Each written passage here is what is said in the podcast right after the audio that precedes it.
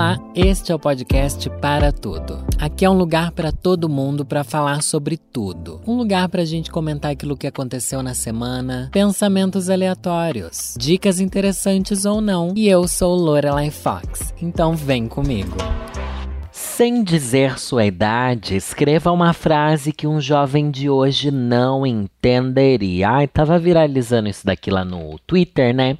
Sou uma pessoa do Twitter, sou uma pessoa twitteira né? Eu sou criador de conteúdo, gente.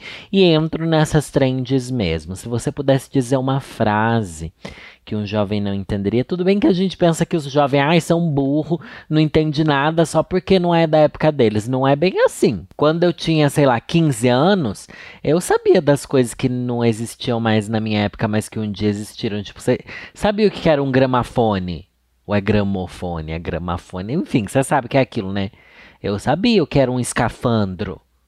Coisa que já não existia mais, mas eu sabia. Então a gente não é completamente burro só porque a gente é jovem. Começa por aí. Mas eu acho que tá ali no, no parâmetro mais de tipo, ai, vamos falar uma coisa que não existe mais hoje em dia. E não tanto colocar no jovem isso. Eu comecei assim. Tem que rebobinar antes de devolver. Meu Deus do céu. Primeiro, era muito ruim você ir numa locadora de. Não, primeiro, primeiro 0.1. Antes de eu entrar no 1. Não, 0.5 é antes de entrar no 1. Ou 00. Ah, eu tô tentando criar um. Ai, meu Deus do céu. Danilo, concentra no que você quer falar. É porque eu pensei assim tópicos enumerados. Eu acho que antes do tópico tem que vir o, Acho que o prefácio do que eu quero dizer. Se você não entendeu do que se refere isso daqui, tem que rebobinar antes de devolver, eu me referia a fitas de vídeo. Fitas de vídeo era onde a gente assistia filmes antigamente. Nossa, isso envolve tanta, mas tanta coisa que não existe mais hoje em dia. Locadora de filme. Locadora de filme é uma coisa que não existe mais, gente. Não é bizarro pensar isso? Não é bizarro pensar que, tipo, toda uma. Foram décadas com locadoras. Décadas. Eu acho que isso começou lá nos anos 80, 90, 2000. Foram uns 30 anos aí de filme. Será que foram uns 30 anos? Talvez tenha sido uns 30 anos, talvez. Estou aqui jogando na minha cabeça, né? Mas que as pessoas iam no lugar alugar uma fita para voltar para casa e assistir. E só que quando você assistia a fita, ela rolava de, um, de uma rodinha para outra. Isso quer dizer que o filme acabava, né? Ele estava de um lado ali dentro da fita, do outro lado ele acabava. E daí você tinha que voltar para o outro lado. Tinha essa função. Nossa, eu estou explicando uma coisa que com certeza você sabe, né? Porque vocês são tudo velho que me ouve. Mas enfim, tinha que voltar para o outro lado antes de você devolver a fita que você alugou. Porque era aquilo, comprar eu não comprava. Nossa, eu demorei muito, muito, muito, muitos anos para comprar uma fita. E a primeira fita de vídeo, uma das únicas que eu tive, foi do Batman e Robin. Sabe aquele filme Batman e Robin? Eu lembro que eu pedi, acho que de aniversário ou de Natal pro meu pai uma fita de vídeo. E daí eu escolhi aquela. Eu nem sabia se era bom filme, nem nada, eu só escolhi. Porque eu queria ter uma fita de vídeo, sabe? E, mas enfim, a questão é: como é que pode um negócio que é tão consolidado ter desaparecido completamente, né? Por causa dos streamings. Primeiramente começou a sumir porque as pessoas baixavam filmes e também por causa da pirataria, né? Que todo mundo comprava ali o filme. Você comprava um filme pirata, era o preço de um aluguel. Né, você comprava ali, era o preço de aluguel, não fazia sentido. E Mas depois os streamings destruíram uma indústria que as pessoas pensavam assim, nossa, locadora, tipo, é igual uma farmácia, sabe? Todo lugar tem uma locadora ali perto. Ai, mas ao mesmo tempo era um processo tão. É um processo tão nostálgico, né? Essa coisa de locadora, porque era um momento que você tirava um tempo da sua vida para ir até uma locadora, alugar as coisas, voltar, depois se comprometer a ir lá devolver. Nossa, gente, que paciência que a gente tinha, né? Hoje em dia não tem essa paciência, não. Tive várias, gente teve algumas, não várias, algumas locadoras lá em Sorocaba e tal. Eu lembro, nossa, eu lembro de algumas, mas eu não vou nem saber explicar onde é que era. Eu sei que lá no meu bairro Júlio de Mesquita Filho tinha uma locadora chamada Menk que é de um povo lá do, do bairro mesmo, que eles compraram lá umas casas, fizeram uma locadora, e hoje em dia eles têm um império lá, mas enfim, eu tinha que subir quarteirões e quarteirões para levar a fita de volta. Às vezes eu sonho com locadora. Às vezes eu sonho com locadora e é sempre uma sensação meio boa, assim, de sonhar com locadora. Mas a questão de rebobinar e devolver não faz sentido nenhum. Daí depois ainda teve alugar DVD, né? É, eu acho que a locadora durou, ainda teve ali um suspiro quando você alugava DVD. Porque a fita é anterior a isso, né? E é muito mais gostosinha a fita. A fita você tem o clack-click ali que você enfiava dentro daquele trambolho imenso, né? Que é o, o videocassete. Ai, mas tem um. Devia ter um videocassete assim novo, né? Igual as pessoas têm vitrola hoje em dia. Pior que vitrola dizem que é uma coisa que, que o som é muito bom, né? Dizem que não é ruim o som, só que a imagem do videocassete não é boa, né, gente? Ah, é muito ruim. Hoje em dia você pega até a imagem de um DVD, é ruim. Você vê, você vê as coisas em 4K na Netflix, daí no, nos lugares. 4K! Né? Daí você pensa assim, nossa, eu não aguento. Esses dias eu tava com meu namorado, a gente tava andando lá pela Rua Augusta, uma rua famosa aqui que é cheio de, de povo animado aqui em São Paulo, e tem um sebo muito famoso lá. Sebo é aquilo que tem, enfim, tem vários tipos de sebo, tá bom? Se você pensou em algum sebo que tem uma parte do seu corpo, eu sinto muito, tá? Ai, quantos anos que eu tenho? 15 anos? Mas enfim, é, passamos por um sebo lá. Falamos, ai, vamos entrar no sebo? Sabe quando você tá assim, ai, tamo de boa, vamos entrar no sebo. Entramos no sebo para ver o que tinha lá dentro e compramos um DVD de Chicago. Compramos o DVD de Chicago, porque é um filme que eu e meu namorado, a gente é completamente viciado em Chicago. E compramos e voltamos para casa para assistir. Colocamos para tocar no PlayStation 5. É 5? Sei lá, o PlayStation é novo que eu tenho. É, ai, gente, eu sou péssima para lembrar de absolutamente tudo. Gente, foi uma tortura. Foi uma tortura assistir o DVD. Não, tipo, foi legal ver o momento DVD, sabe? Que, tipo, tem aquela telinha de entrada, e daí você escolhe ali o que você quer ver e tal, porque tem uns extras, tem não sei o que lá, tem o, o elenco, daí tem o filme propriamente dito, daí você escolhe se quer dublado ou não, não, se quer legendado, qual tipo de legenda, aquelas coisinhas bem básicas assim, né, que tinha ali na entradinha. Só que, gente, o formato da tela é um formato pequeno, a resolução é uma resolução que não existe, tá bom? Uma resolução assim péssima. Acho que compensaria mais eu ver o filme gravado lá e subido no YouTube. Muito ruim, muito ruim, muito. Mas a gente assistiu pelo fato de querer assistir. Mas não, porque foi uma boa experiência, não. Como filme não foi uma boa experiência, não. Daí você entra em qualquer streaming aí, tem lá Chicago pra você ver em 90 mil K, que parece que uh, os personagens estão dançando na sala da sua casa. Enfim, é umas nostalgia que a gente tem de uma época que era ruim. Na verdade, é porque tudo isso traz um conforto emocional pra gente. Que remete a gente a uma época onde a gente não era quem a gente é hoje. E tudo que desloca a gente da realidade que a gente tem hoje é mais reconfortante, embora fossem tempos extremamente difíceis. Eu sempre falo isso porque eu sempre conto aqui de, enfim, minhas revistas, minha coleção de Pokémon Clube, minhas revistas de Pokémon, né? É, as revistas herói que eu tenho, que às vezes quando eu tô estressado eu vou mexer nessas coisas para eu me desestressar, porque minha cabeça vai automaticamente para outro universo. Sabe, eu vou pensar em outras coisas, eu vou, eu vou ser outra pessoa, vou voltar a ser quem eu era um dia, num dia onde eu não tinha decisões para tomar, onde as pessoas cuidavam de mim e, mas acho que isso continua na vida adulta também, mesmo quando a gente está passando por situações difíceis. Daqui cinco anos, se a gente voltar para nossa cabeça de hoje, vai parecer que era mais fácil do que o que a gente estiver vivendo lá no momento, né? Acho que a nostalgia, assim, essa saudade do passado, às vezes é boa por causa disso, porque meio que coloca a gente numa, numa bolha ali de segurança. Mas enfim, outras pessoas falaram sobre outras coisas né, nessa thread aí, vamos ver. Lucas Silveira, também conhecido como Lucas Fresno, foi ele que eu retuitei para falar isso daqui, tá? Ele falou: depois da meia-noite é só um pulso. Gente, nossa, isso daqui é algo muito assustador, meu Deus do céu, isso é muito assustador. Como é que podia ser da gente usar a internet de escada?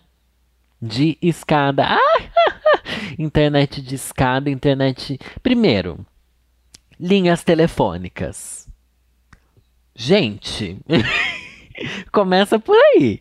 Quem hoje em dia tem uma linha telefônica? Parece, eu não tenho certeza, tá? Talvez eu esteja falando merda. Que quando você contrata um serviço de internet, tipo, a gente tem internet na nossa casa, já vem com uma linha telefônica. É verdade isso? Ou é uma coisa hoje em dia já é dissociada a outra? Mas enfim, diz que quando você contrata, você tem uma linha telefônica. Mas quem tem um telefone fixo?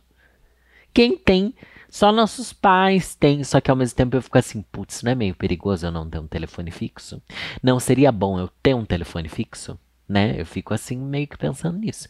Mas eu acho que, mano, internet de escada. E numa época quando você que que é... Ah, eu vou... Como é que eu explico essa coisa depois da meia-noite é só um pulso? Existiam alguns horários, e provavelmente existem até hoje, onde você fazer ligações telefônicas ficava mais barato. Você podia fazer ligações de horas, pagando só uma pequena fatia dessa ligação, que era o primeiro pulso, um pulso. Eles chamavam de pulso, não sei como é que chama hoje, pulse, pulse da Anitta. Mas, enfim, e como a gente usar. Olha como é bizarro a coisa da internet, né? A internet era como se fosse uma ligação telefônica. Será que hoje em dia a internet ainda é considerada uma ligação telefônica? Mano, como uma ligação telefônica? Sabe, tipo. Não faz sentido ser uma ligação telefônica à internet. Sendo que a internet, ela simplesmente é a internet, ela não pode ser uma ligação telefônica, né? Ai, gente, é muito estranho isso. Ai, isso é muito estranho mesmo, porque se você parar para pensar, isso daqui também pertence a uma época, e eu comentei isso esses dias, acho que quando eu li meus diários lá no canal do YouTube, eu comentei, tava lendo ali sobre ficar no MSN, eu escrevi até no meu diário assim, ai, fiquei na internet ontem à noite. Porque a vida era dissociada da vida virtual. A vida real era dissociada da vida virtual. Isso é assustador. Quer dizer, eu falo aqui como se o mundo inteiro tivesse acesso à internet, a gente sabe que não é assim, mas a nossa realidade, de você que está me ouvindo, a minha também, e provavelmente do contexto que a gente vive, é essa de que não existe mais uma vida online e offline, existe uma vida que atravessa tudo isso, sabe? O que você vê online você leva para a sua vida real, você sente na sua vida real, e o que você sente na sua vida física, você leva para a sua vida virtual. Não vou nem falar real, né? Acho que eu prefiro falar físico e virtual. Mas também essa virtualidade começa onde, acaba onde. Porque é virtual, algo que você consegue sentir as emoções daquilo, não é tão virtual, né? Eu acho que é meio real. Existe uma subjetividade muito grande nisso, mas que não existe também. Sei lá. Não sei, é uma brisa, tá bom? É uma brisa da internet. Vamos ver o que mais que as pessoas responderam. Vou entrar aqui no meu retweet. É... Ai, teve uma menina aqui, gente, que falou: duvido alguém lembrar disso. Lupu Lipim Clapatopo não conheço uma pessoa que lembre. Eu olhei isso daqui e falei assim, mano, que doideira é essa que essa pessoa tá falando? Ou será que ele inventou essas palavras? Joguei no Google. Joguei no Google e o Google trouxe para mim algo que não é da minha época, e olha que para eu falar que não é da minha época, um programa de 1986 da televisão Manchete, da Rede Manchete, a extinta TV Manchete. Mano, um programa infantil que parece um pesadelo. Nossa, eu fiquei assustadíssimo quando vi esse programa infantil. Depois, se vocês tiverem curiosidade, digita aí no Google Lupu Limpim Clapa Topo. Nossa, é. Ou é Clala? Acho que é Clala. Clapla. Clapla Topo. Clapla Topo. É assim que tá aqui no Google. É isso mesmo. Enfim. É, vamos ver o que outras pessoas aqui falaram de coisas antigas. Não é uma frase, mas acho que vale. Isso daqui foi a Maria Augusta que falou. Nunca pude mandar MS, MMS, porque era bem mais caro que SMS. Foto de agora, putz, só ao vivo. Gente, MMS eu nunca, eu acho que eu nunca nem mandei na minha vida. Nossa, essa coisa de SMS a gente usa, a gente não usa. Começa por aí que a gente não usa, a gente só recebe notificação tipo, ah, seu código é esse, tá lá. Ou então um monte de SMS de coisa que a gente não se inscreveu, sabe? Não precisa. Só que eu vou dizer para vocês que quando meus. Eu já acontece. O que, que eu não contei, né, Danilo? Para de falar que você já contou essa história. Ai, eu não aguento mais ser eu e já ter exposto absolutamente tudo. Ao mesmo tempo, eu acho que eu não expus nada, mas vamos lá. Eu fui um dos meus últimos amigos a começar a usar WhatsApp. E, mano, eu usei SMS por muito mais tempo do que a maioria das pessoas. Por quê? Porque eu não tive um smartphone. Eu demorei muito para ter um smartphone. Eu acho que quando todo mundo já tinha, mesmo que fosse os mais simples e tal, eu ainda não tinha. Eu lembro que eu namorei o Denis lá de Itu. E com ele ainda eu trocava SMS, mas ele já tinha WhatsApp, eu acho.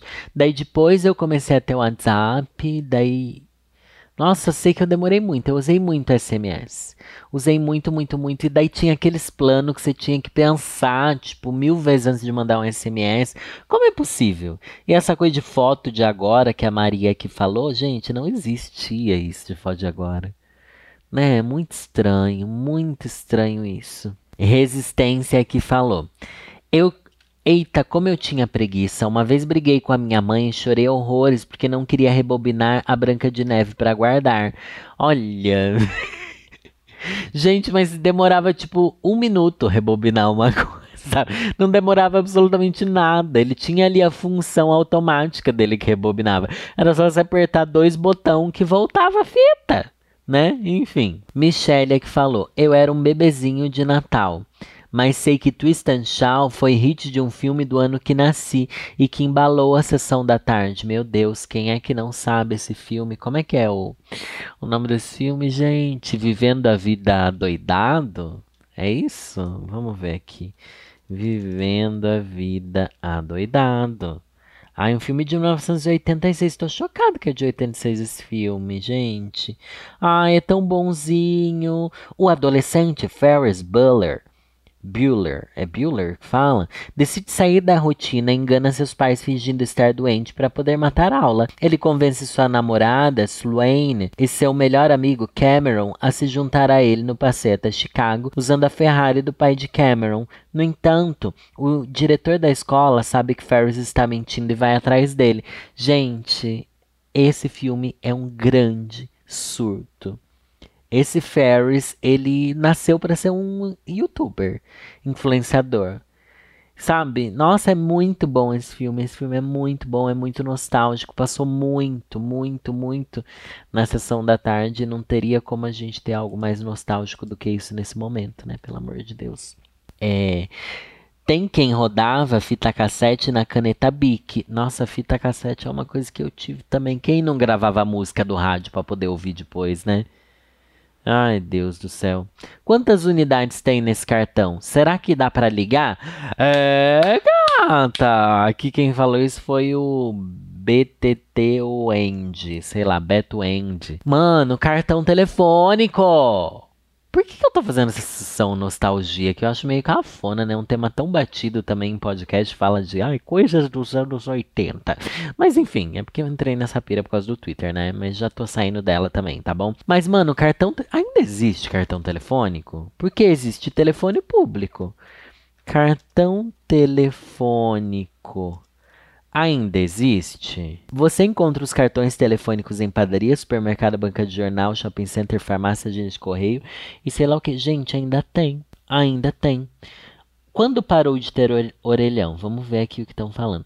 Lá em 2021, o Brasil atingia seu ápice. Não, lá em 2001. O Brasil atingia seu ápice de orelhões em ruas com 1,38 milhões de telefones públicos. No entanto, hoje em dia, duas décadas depois, esse número caiu em 86% com o desligamento dos aparelhos. Então, esse é um dos motivos da sensação de que os orelhões saíram da rua, mas ainda existe, né? Olha aqui outra pergunta que fazem no Google. Como funciona o cartão de telefone? Ele contém uma série de células ligadas a microfusíveis, ai, tô passada, que correspondem aos créditos. O sistema é conhecido como indução magnética. A leitura se dá pela corrente elétrica produzida nos circuitos da máquina leitora e do cartão. Tô passada, gente. Por que não existe mais orelhão? Não, gente, existe sim, a gente sabe que existe. É, mas é isso, tem 86% menos. Quanto que é. Isso sobra 14%? Quanto que é 14% de 1, 1 milhão 380 mil? Faça aí as contas então. Mas existe essa quantidade de, de telefones de orelhão, né? Orelhão. Ai, meu Deus. E, mano, o bizarro de cartão telefônico era que eles eram colecionáveis. Tem cartão telefônico de Pokémon, de Senhor dos Anéis, de absolutamente tudo o que existe. Existia um cartão telefônico. E as pessoas colecionavam muito. Sabe o que eu queria que voltasse? É, e eu vou fazer essa campanha sempre que eu puder Queria muito que voltasse os papéis de carta. Meu Deus, como eu queria que voltasse papéis de carta. É uma coisa tão anos 80 que eu lembro que eu não vivi isso, mas minha tia viveu porque ela era mais velha do que eu e era uma coisa de menina, né? Eu jamais que eu poderia ter. Mas, mano, tem que voltar os papéis de carta. Tem que voltar. Era lindo, era incrível. E não tem por que não existir hoje sabe? Igual voltou os fichários numa versão 2021 aí, 2020, é, que agora é o caderno inteligente, é um novo tipo de fichário. Devia voltar um novo tipo de, de papel de carta, que eles eram legais. Vou até jogar aqui, será que existe para comprar, gente? Papel de carta. Eu já falei aqui de papel de carta, mas olha o que aparece. Você joga papel de carta ali, aparece o quê? É 500 folhas A4 papel, uns papel que não é o papel de carta que eu tô, que eu tô querendo dizer, sabe? Olha que que. Ai, meu Deus, que fofinho! Eu quero esses papéis de carta que tem esses desenhos de uns ursinho fofo. Nossa, é muito anos 80. Uns desenhos assim, sabe? Ai, você sabe, né? Porque vocês são véia. Existe algo similar a isso, mas não é exatamente isso. Olha, é muito clássico. Esses cachorrinhos com olho redondo, sabe? Tudo peludinho. O que, que eu tenho que colocar? Papel de carta anos 80. Vai ser isso. Olha aqui, meu Deus do céu. Uns elefantinhos. É tudo uns bichos cabeçudo com carinha de fofo. E ao mesmo tempo é uns desenho feio, tá? Não é uns desenho bonito assim. Gente, como pode? Olha que lindo. Ah, enfim, deixa eu voltar que vocês não estão vendo o que eu tô vendo, né? Posso mudar absolutamente completamente de assunto? Posso, né? Olha só essa pequena matéria daqui que saiu que mês? Dezembro. Em dezembro, na super interessante. Crise de 1929 afetou os genes de americanos. Certas situações, como a subnutrição ou estresse crônico, podem provocar as chamadas alterações epigenéticas. O corpo liga ou desliga determinados genes presentes no DNA da pessoa, e essa alteração é transmitida, inclusive, para os descendentes dela. Um estudo publicado por cientistas americanas analisou o DNA de 832 pessoas nascidas durante a Grande Depressão, que afetou a economia dos Estados Unidos entre 1929 e 39 e chegou a ter taxas de desemprego altíssimas, de até 25%. Resultado: aqueles indivíduos carregam um conjunto de mudanças epigenéticas que acelera o envelhecimento. Não é o primeiro trabalho a encontrar uma relação entre eventos históricos e a epigenética. Em 2018, um estudo mostrou que a falta de comida durante a Segunda Guerra Mundial causou duas alterações epigenéticas nos holandeses, cujos organismos se tornaram capazes de sobreviver ingerindo menos calorias. Essa característica passou para as gerações seguintes e, décadas após o fim da guerra, se tornou uma causa de obesidade no país. Mano, quando eu li isso, eu fiquei completamente em pânico. Eu fiquei completa. Porque eu achava que alterações nos genes. Vocês aí que são da ciência que me ouvem, né? É, mano, eu achava que alterações genéticas elas demoravam séculos para acontecerem, sabe? Tipo, alguma coisa mudar no nosso gene, assim, tipo, no DNA da gente, eu achava que demorava muito, eu achava que contava de acordo com a evolução da espécie. Mas não! Não! Alguma coisa pode acontecer no meio desse caminho e alterar os. Como? Gente, como? Sabe? Que, tipo, dali em diante, quem se reproduzir vai mudar os genes dessa pessoa. E veja só, esse negócio que aconteceu por causa da Segunda Guerra Mundial fez com que a população tivesse obesidade no país. Olha que bizarro. Mano, em questão de 50, 60 anos, né? Que é o fim da Segunda Guerra até hoje em dia mudou completamente o estilo de uma população, o, o organismo de uma população. Como pode isso? E, mano, isso é uma coisa que eu tenho certeza que a pandemia vai causar, né?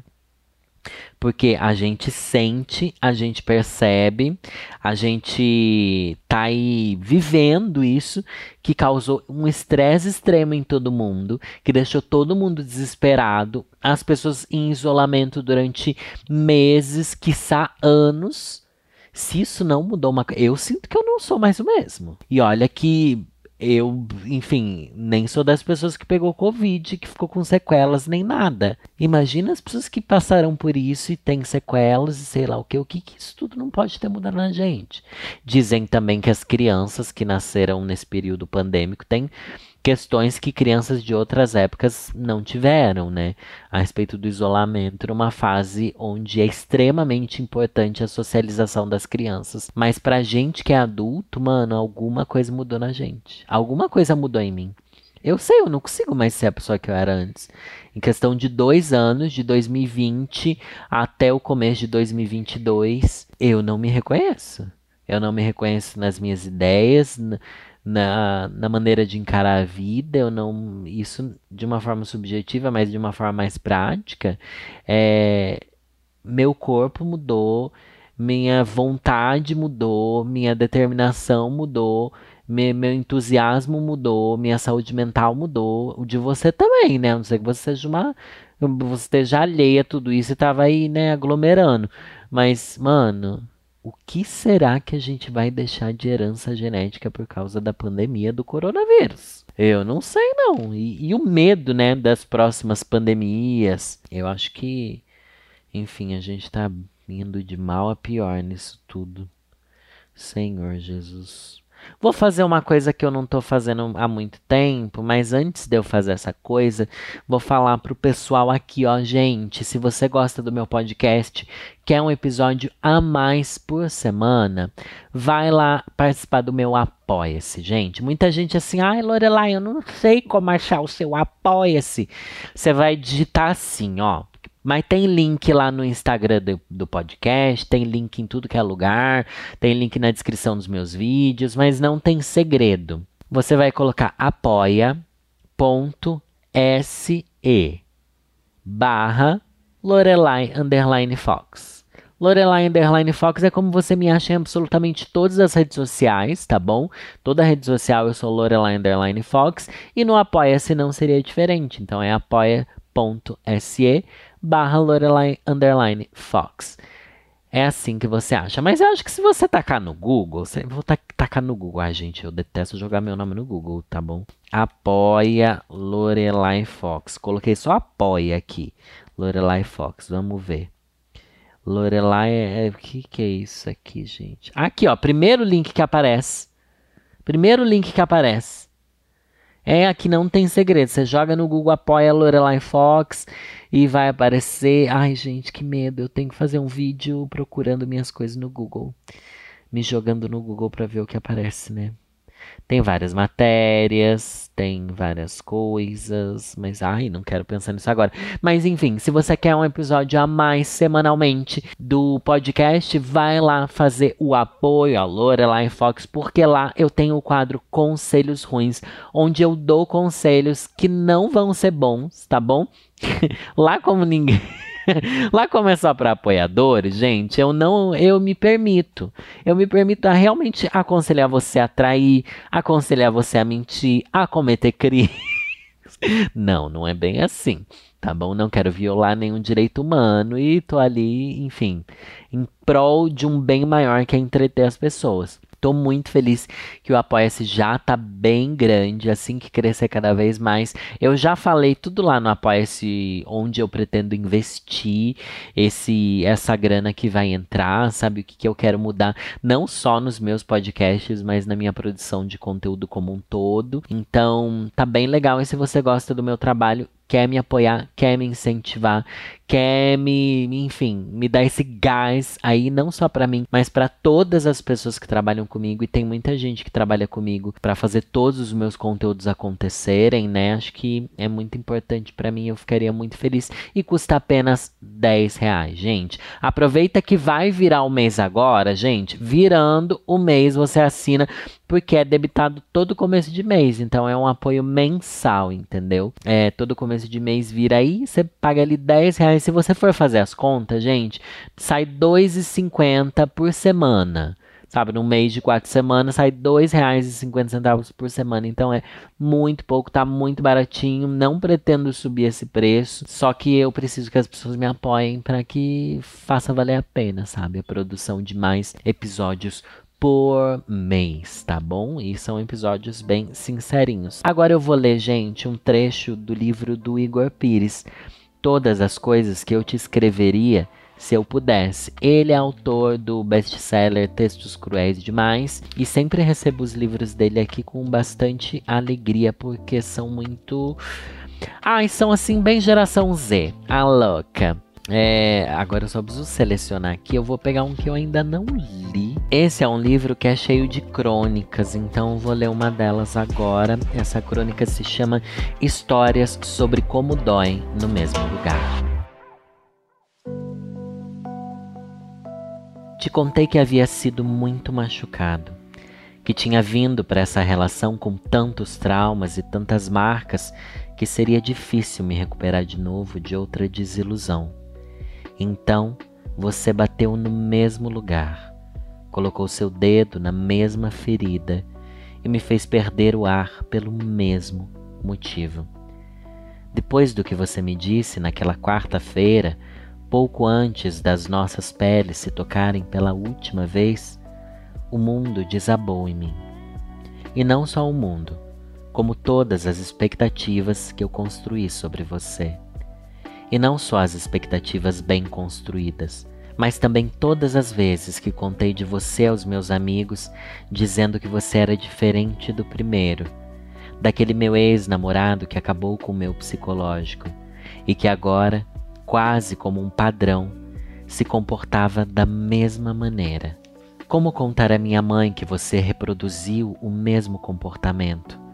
Fugiu da mesma forma e puxou as mesmas lágrimas dos meus olhos, com as mãos de quem não tem responsabilidade afetiva alguma, mãos de quem desaprendeu a ser de verdade, a ser honesto e a ser leal. Eu te contei que meu maior medo era me sentir insuficiente, minúsculo, sem autoestima, e foi lá, exatamente lá, onde o seu egoísmo me socou.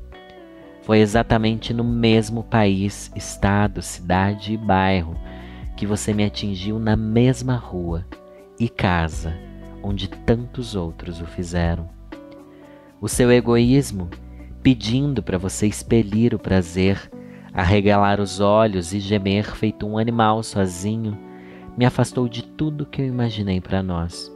Me afastou de tudo que poderia acontecer se você não tivesse ido àquele mesmo lugar de fragilidade e de dor no qual eu me encontrava, o qual eu te permiti visitar.